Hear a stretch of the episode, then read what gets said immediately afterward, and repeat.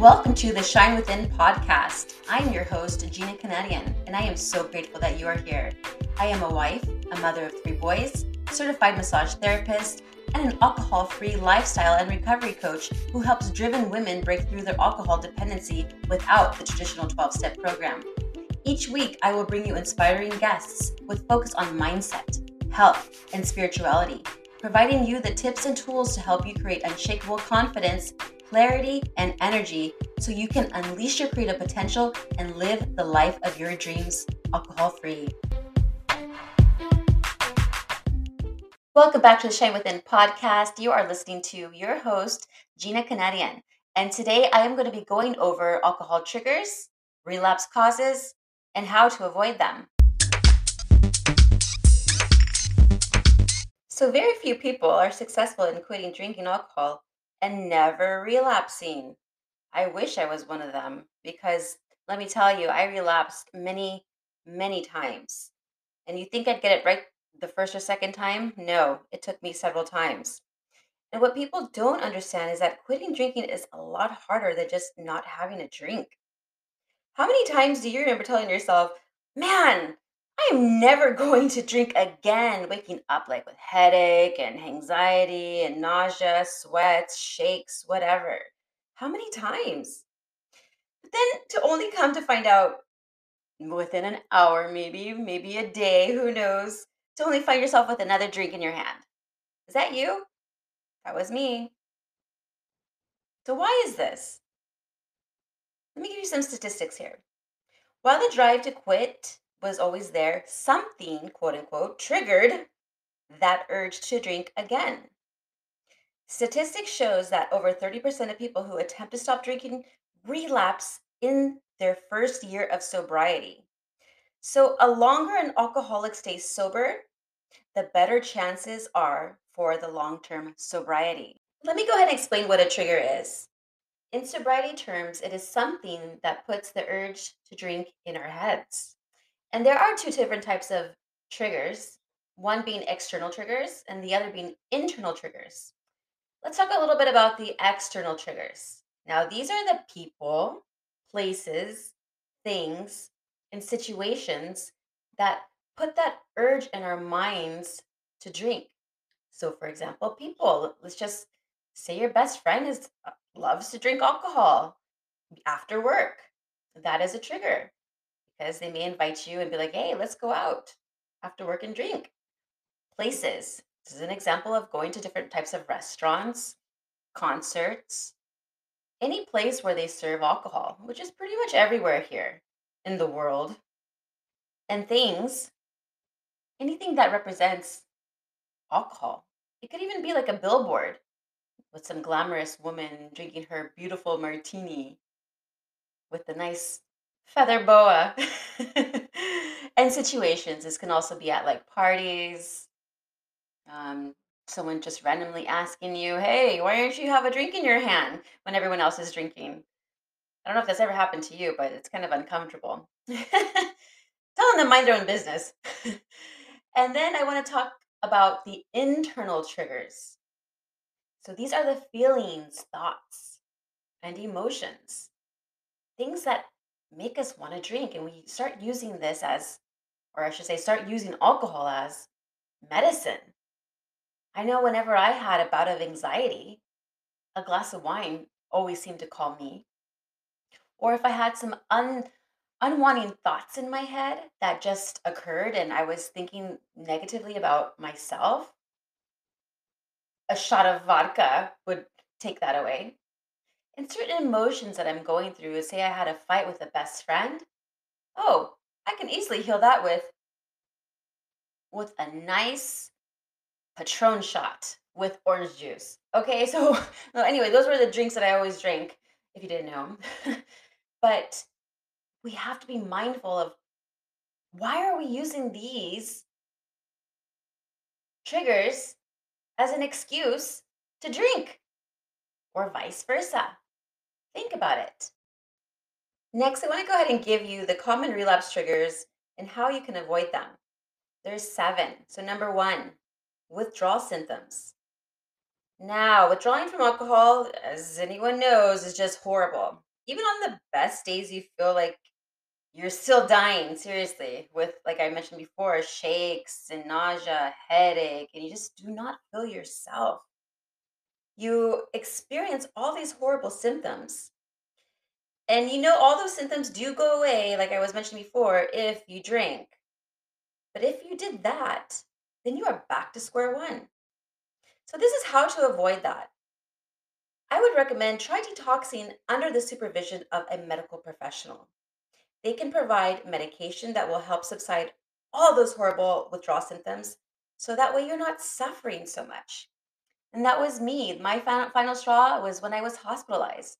I was fortunate enough to not only take care of my pancreas problem, but to detox from the alcohol that was in my system. And it takes definitely a lot longer than just, you know, a week in the hospital. But that initial detoxification really made an impact, and I felt so much better and felt like I can start brand new. Number two, emotional tension. If you drink alcohol to suppress a certain emotion, like I was mentioning before, then definitely take a look at this one. It doesn't even have to be emotional stress from a loved one dying. It can literally be someone just flaking out on you or rubbing you the wrong way.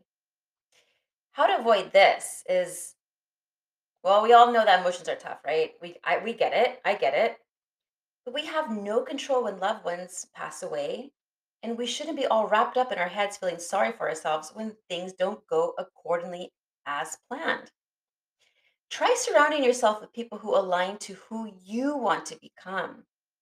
These can be loyal, sober friends, mentors, or even supportive family members. They are much easier to lean on difficult times than alcohol is, and that's for sure.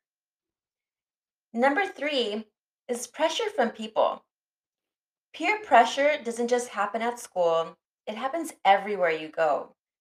Even strangers can pressure you into drinking. Like I mentioned earlier, like at a party where everyone is drinking and then some random person sees you without a drink and tries to convince you to drink with them.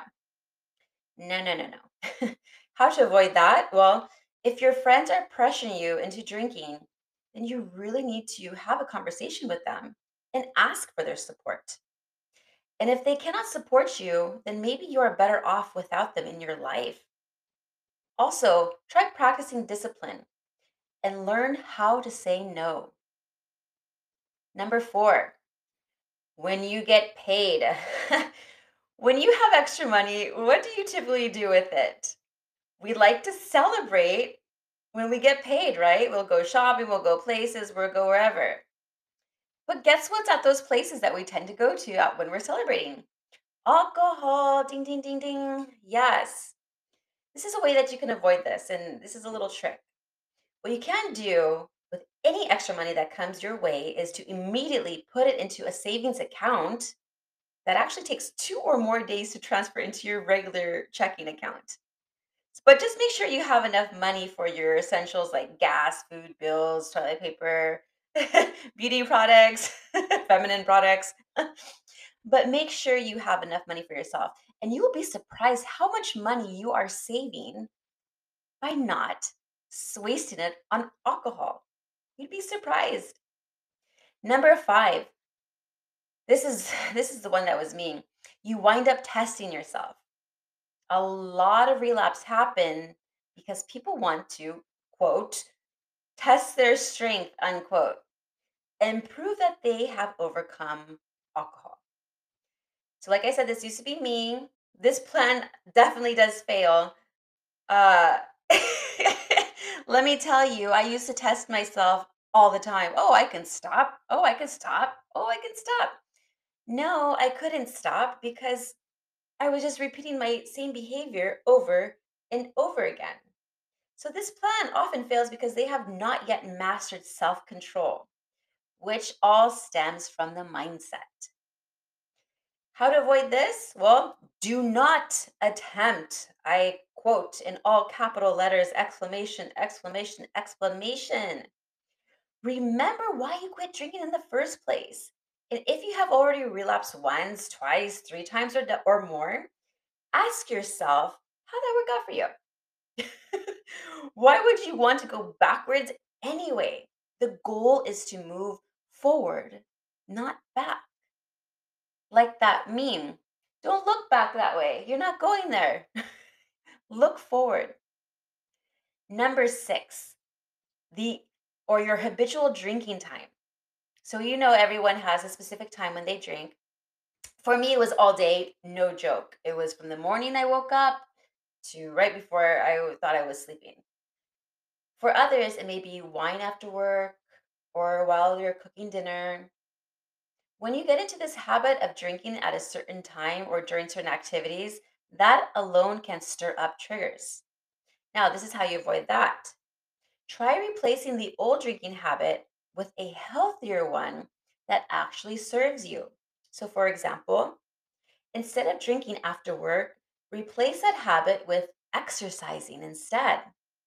And if you're used to drinking alcohol while you're cooking, either don't cook or just order takeout, or create a healthier alternative beverage like a smoothie, or you can even create a mocktail. Mocktails are just these nice drinks that they normally make with alcohol, but it's without alcohol, like pina coladas. You can go ahead and make like a, like a Shirley Temple with no alcohol. I think Shirley Temple is no alcohol. I'm not sure. I guess I always, always had mine with alcohol. But you can make some mocktails and see how that works out. So I hope those seven actually help you. I wanted to go ahead and attach a P D F to the show notes. And this is for you to go ahead and keep. And it's just a managing relapse trigger worksheet that you can go ahead and write down your triggers and the coping strategies. So let me just briefly go over this, this uh, worksheet here. So trigger, like I was mentioning before, triggers are external or internal cues that induce cravings and may lead to relapse. In early recovery, it is important to recognize what triggers what triggers you. Everyone's triggers are different. One person may be triggered by driving through a certain part of town, while another is triggered by hearing pills rattling around in a bottle. Someone else may be triggered by the smell of beer. So it just depends. So here is a list of uh, different types of things that trigger you, like bars, parties, problems, sleeping, holidays, cash, loneliness. So you're able to go ahead and check what actually triggers you. And then next, you can go ahead and write what are some strategies for avoiding those triggers. So for example, avoid restaurants that serve alcohol, have a loved one pick up your medication from the pharmacy, and then write down one strategy for each avoidable trigger from above. And then next, for the triggers you can't avoid or predict, which is like, for example, running into an old using friend, arguing with your spouse, being reprimanded by your boss. What are some strategies for successful coping? Examples of that could be plan out what you'll say ahead of time in case you do run into a buddy. Practice self-care. Call, call a friend when you're feeling anxious, or someone that you trust. And then who you who can you rely on when you're feeling triggered or experiencing cravings? Write down names and numbers of people who can call, who you can call. These are people you can trust and that won't judge you. Lastly, commit to a daily self-care. By attending to your most basic need on a regular basis, you are better equipped to manage triggers and cope with cravings.